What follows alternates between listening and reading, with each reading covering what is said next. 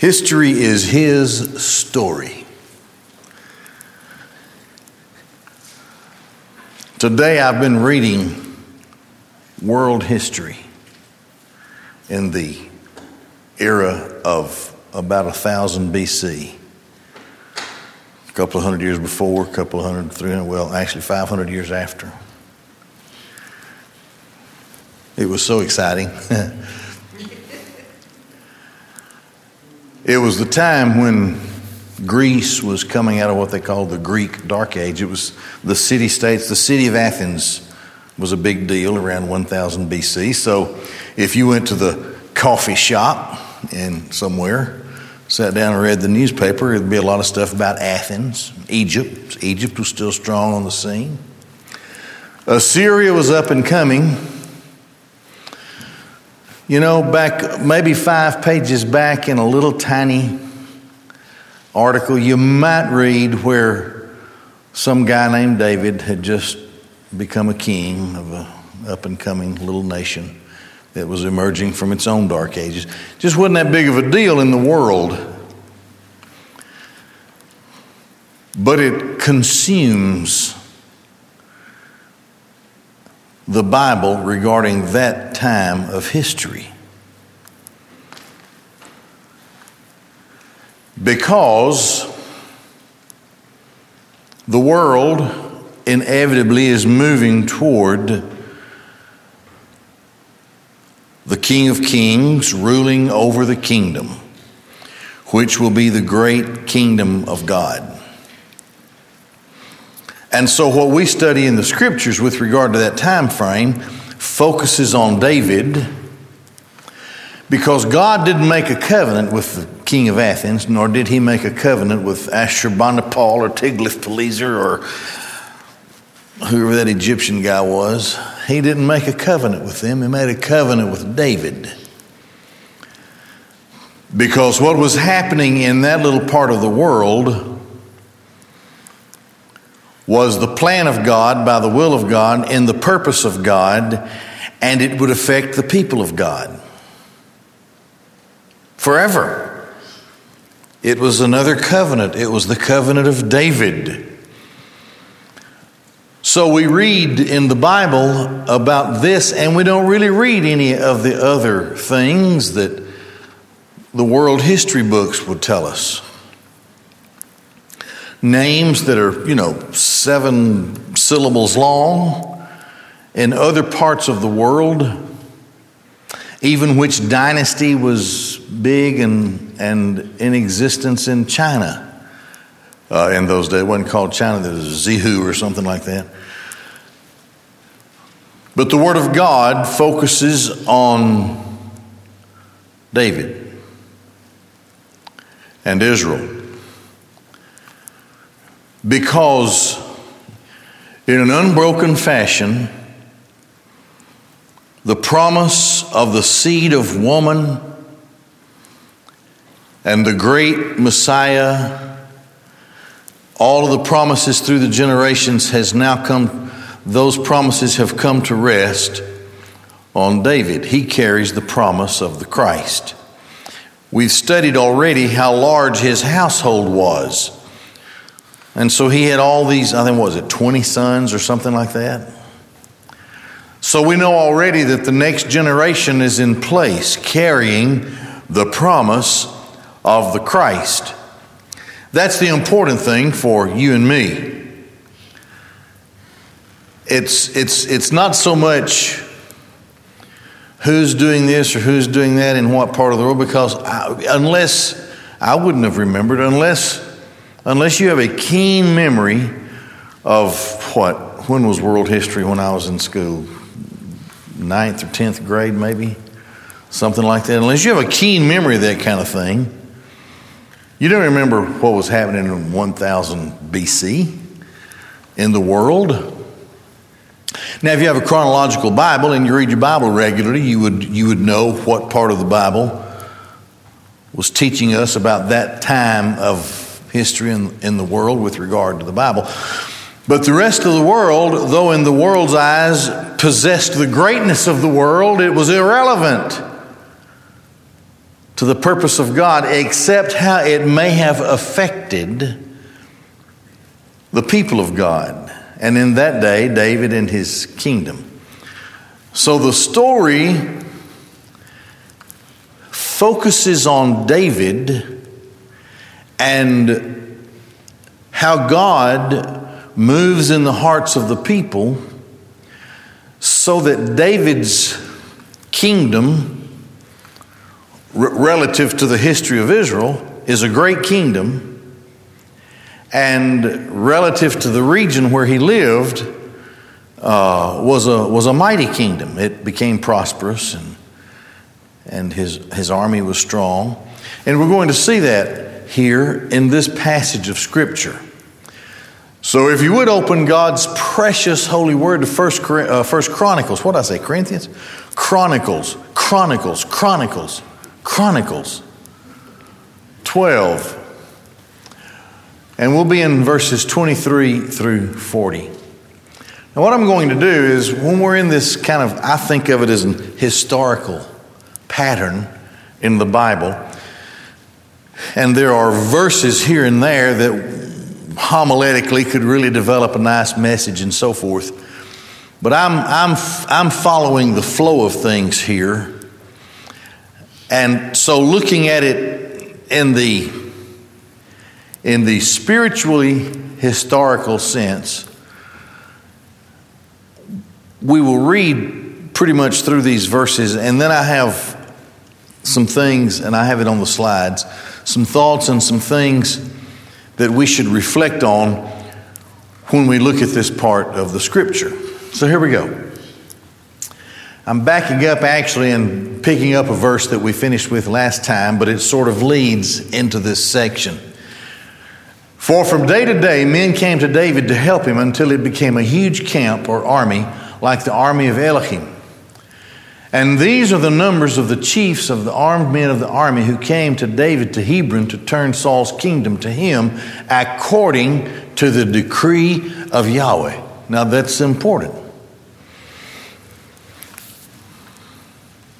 what, 10 years or so, David ran from Saul. Saul sought to kill, kill David.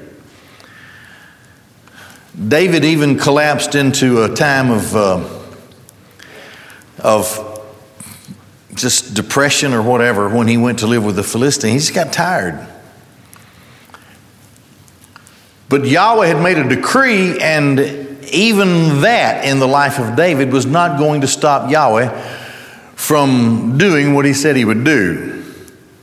So, this is by the purpose of Yahweh, and it is by the decree of Yahweh. Now, Saul, for all those years, David, for those years running from Saul. But the circumstances were that because David was a shepherd who had the compassion of a shepherd regarding sheep, he cared for people. He didn't want them to be hurt. He didn't want them to suffer.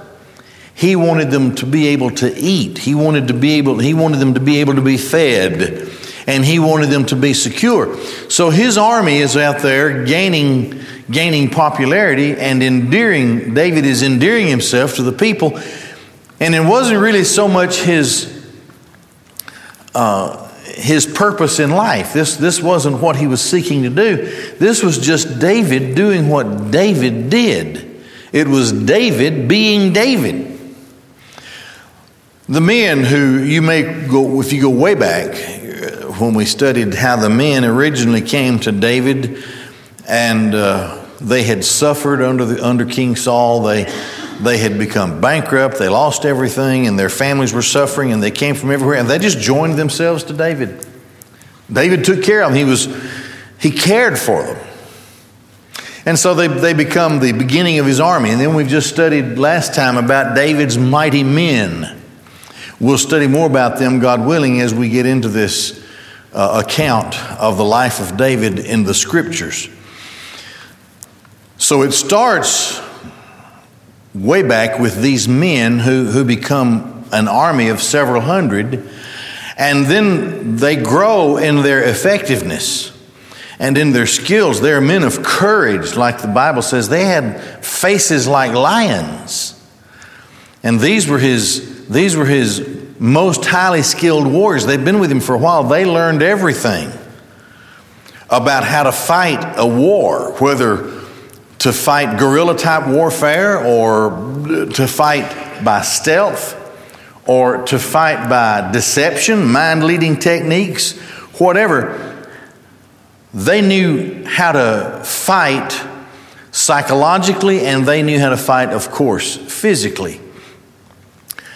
But the Lord brings all of this thing down to us, and we get this from the Psalms, which we're not going to be referencing as we go through the history. But here and there, David is inspired to write a psalm, and we, we get the spiritual part of it more from the Psalms that are connected to certain time frames uh, than, than in the, the account of the history itself, except when we come across this line here where this is by Yahweh's decree the sons of Judah bearing shield and spear, 6,800 armed men of the army.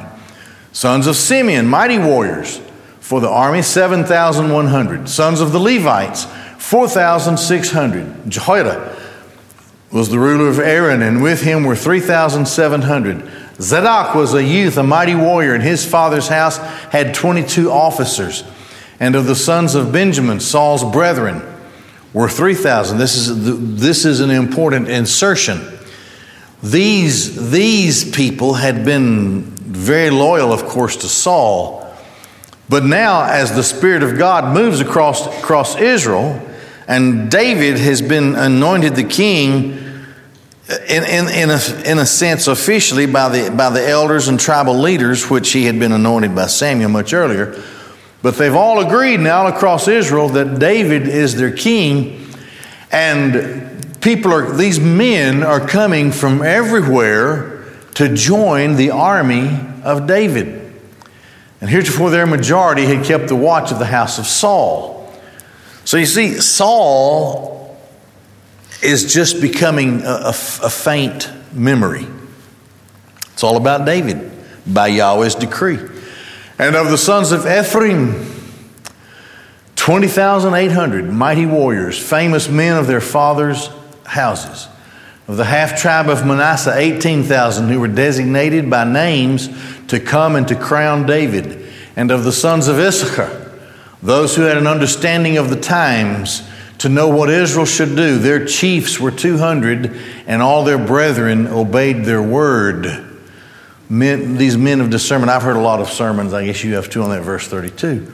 Of Zebulun, these going out in the army with all sorts of weapons, 50,000. And who could wage war and were not of double heart, loyal.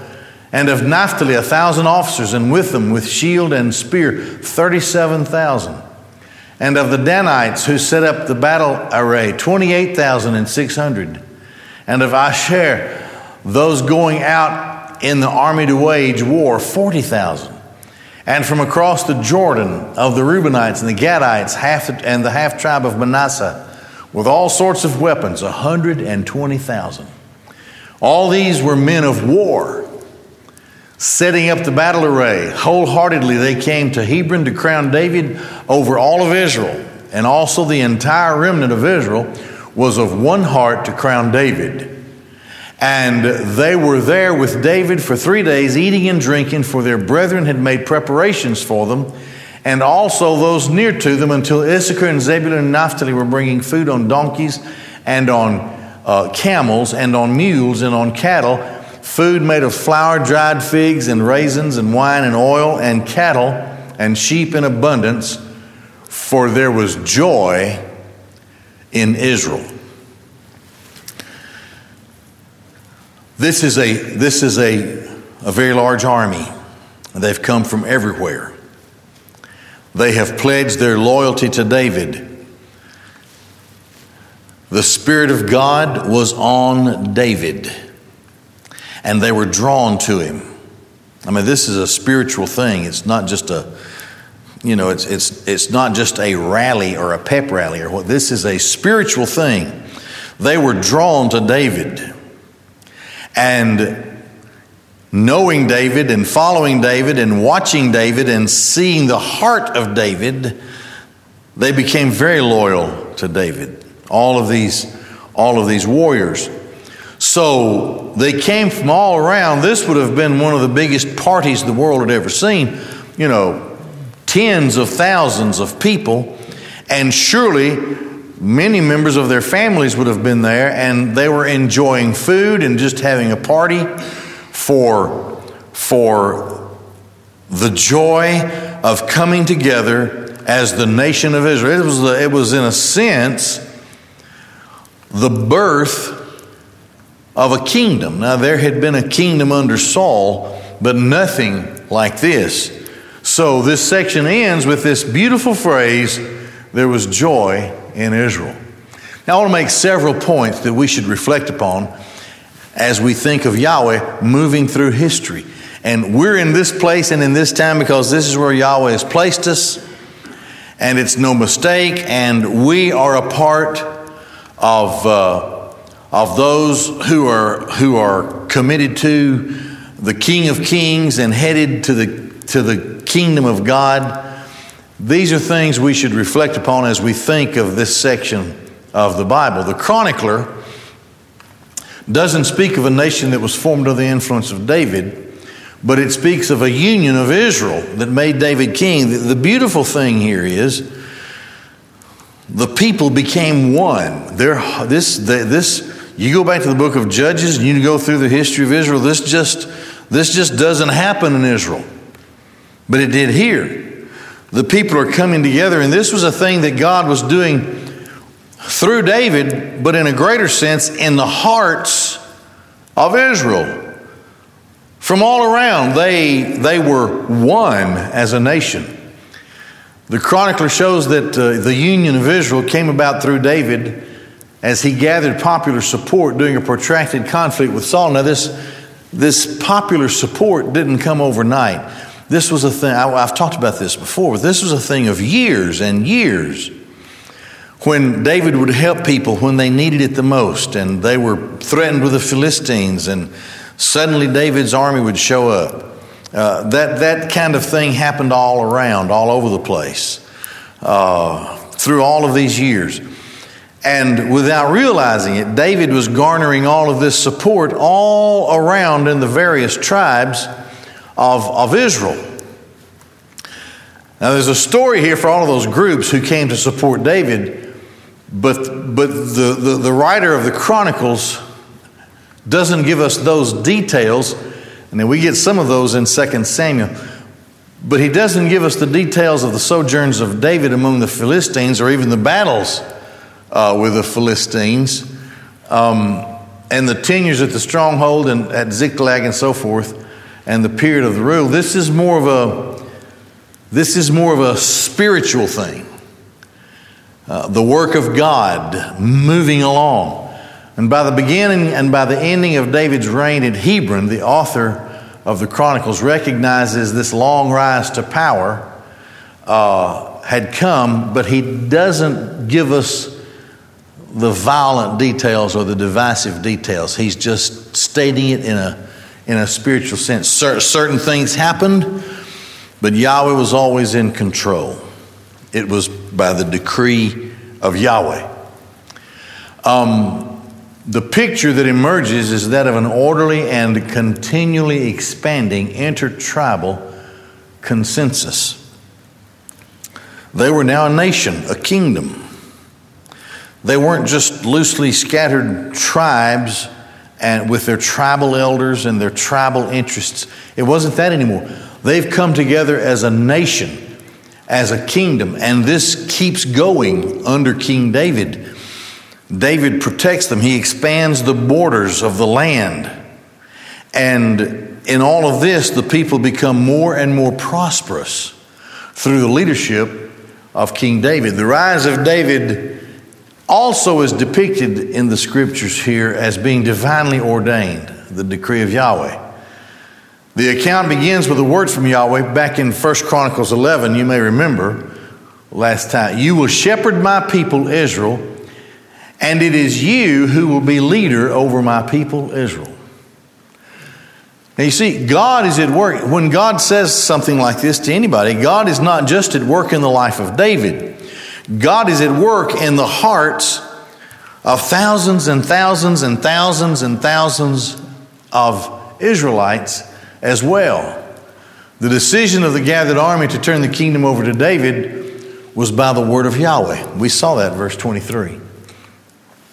Now, popular election this is interesting, okay? This divine election, you know, simultaneously acknowledges and implements divine election. Popular election acknowledges and implements divine election. Here's what that means The people find themselves together. They find themselves being drawn together. They find themselves being cemented as a single nation and a kingdom unlike at any time in their history. There was no division. Now they know that they're God's people. And so now when they look around, and they say, you know, God did this. You come to realize, I mean, that's the way it is in our lives. You know, we, we look back on things and we think we had a lot to do with a lot of things, but we come to a point in life where we look back and say that God was in that. God did this.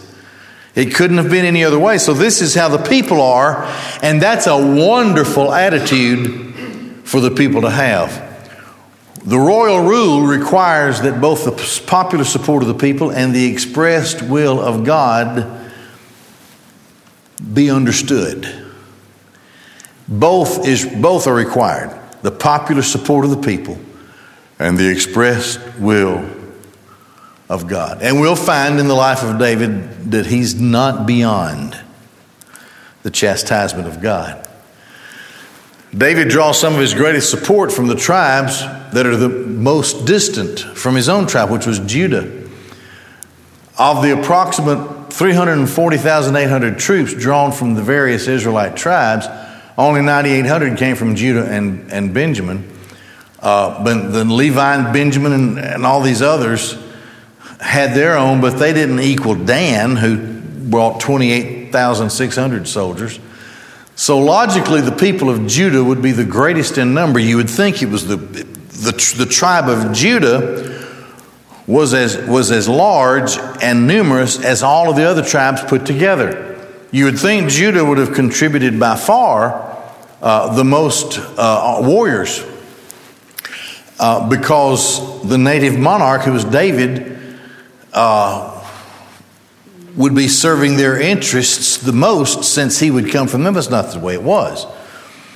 Because the chronicler goes to great lengths to promote David as king for all Israel, not just for Judah, though he had been king of Judah for seven years.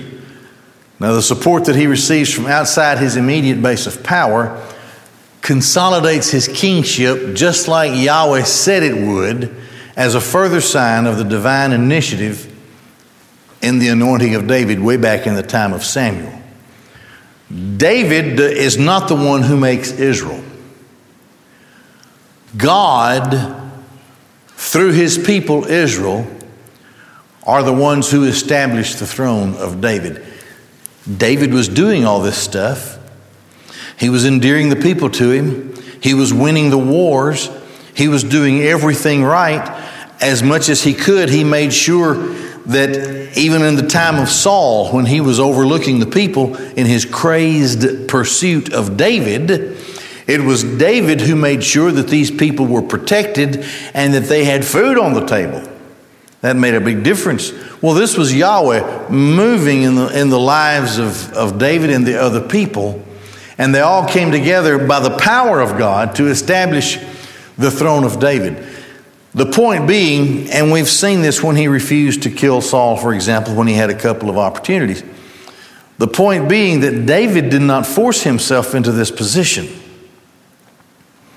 God brought him there, God made it.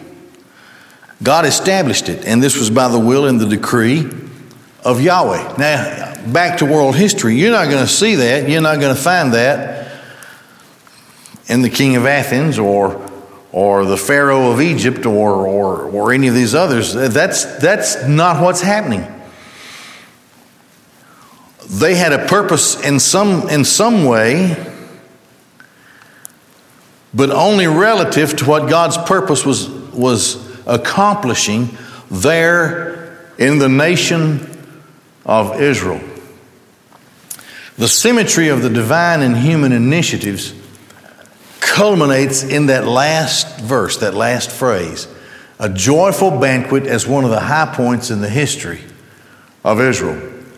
Now, the long protracted conflict uh, that we were told in 2 Samuel 2 and went all the way through chapter 4, in which David's army subdued the warriors of Saul, is not included in the chronicler's version of David's rise to power in Hebron because that's not the point that God is trying to make in, in this part of the story of David. Now, the growing consensus ends in the solidarity of a great celebration at Hebron. Final points.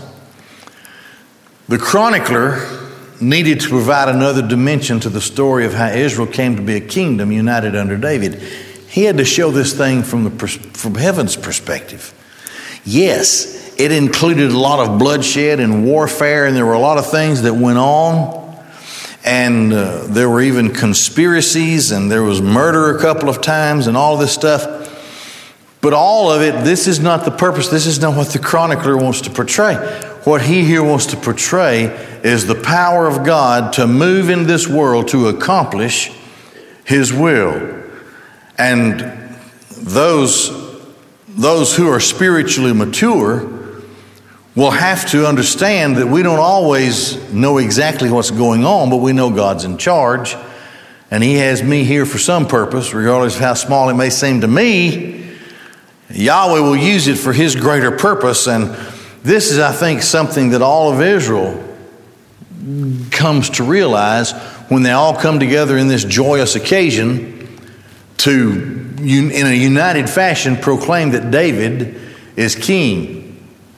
Interestingly, when we read the whole account of, of 2 Samuel, 1 Chronicles, so forth, when you read it, human jealousy and conflict is part of the process by which God sovereignly accomplishes his purposes. This is, those details are given somewhere else, but it is the, it is the overall divine sovereign purpose of God that is brought out in First Chronicles here. That's what's being said.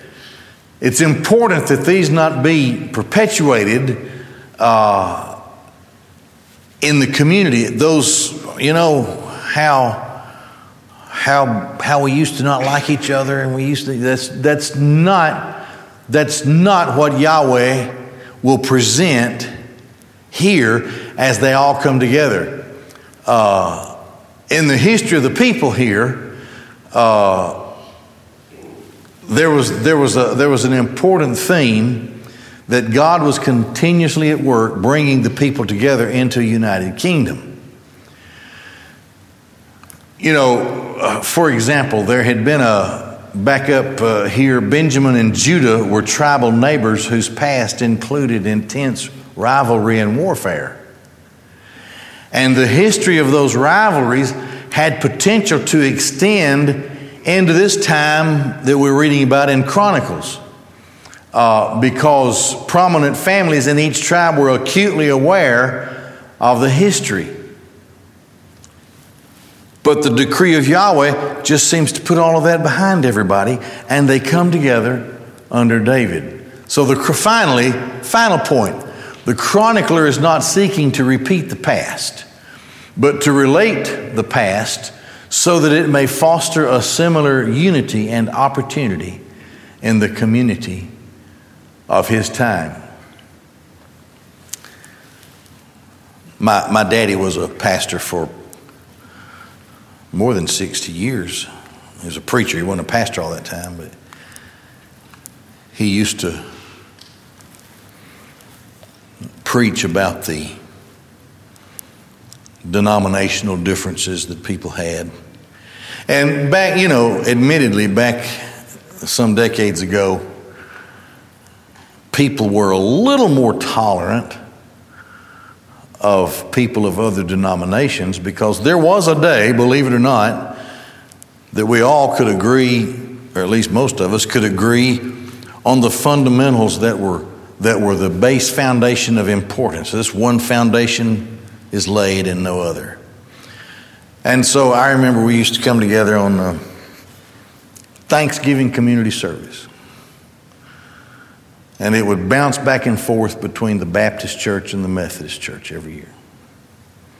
So the Wednesday before Thanksgiving, the churches in the community would come together, six, seven of them. And because those two churches had the biggest sanctuaries, they would go back and forth. And interestingly, a, a different pastor, there was a rotation of all of those pastors so that uh, the next guy on the list would preach the Thanksgiving sermon. But even, even though there were doctrinal differences in, in, some, in some ways, people agreed on the deity of Christ, that there's no other Savior. They, they agreed on the infallibility of Scripture. There, was, there were various interpretations of certain parts of it and all that kind of thing. This was back in those days. We, we don't see that so much today. But back in those days, and my daddy used to say in sermons where he was talking about what we're looking at here, the, the time of judgment when, when Christians are, are reconciled to one another. We, you know, there's just, there's just, man, there's just a whole lot of people owe me an apology. I tell you, they're all dead. So, they, you know, they got to say, they got to step up to the plate. Now, a lot of people feel that way. I had a pre- preacher friend one time who had a big problem in a church, and there was a particular deacon who gave him most of the problem. And that deacon passed away in the course of time after my preacher friend had left that church. And then my preacher friend had a younger brother, two years younger than him, who died of cancer. And we'll call, we'll call the brother We'll call him Billy. I remember my preacher friend saying, I hope Billy looks up that deacon and just whoops his rear end all over heaven. well, it don't work that way.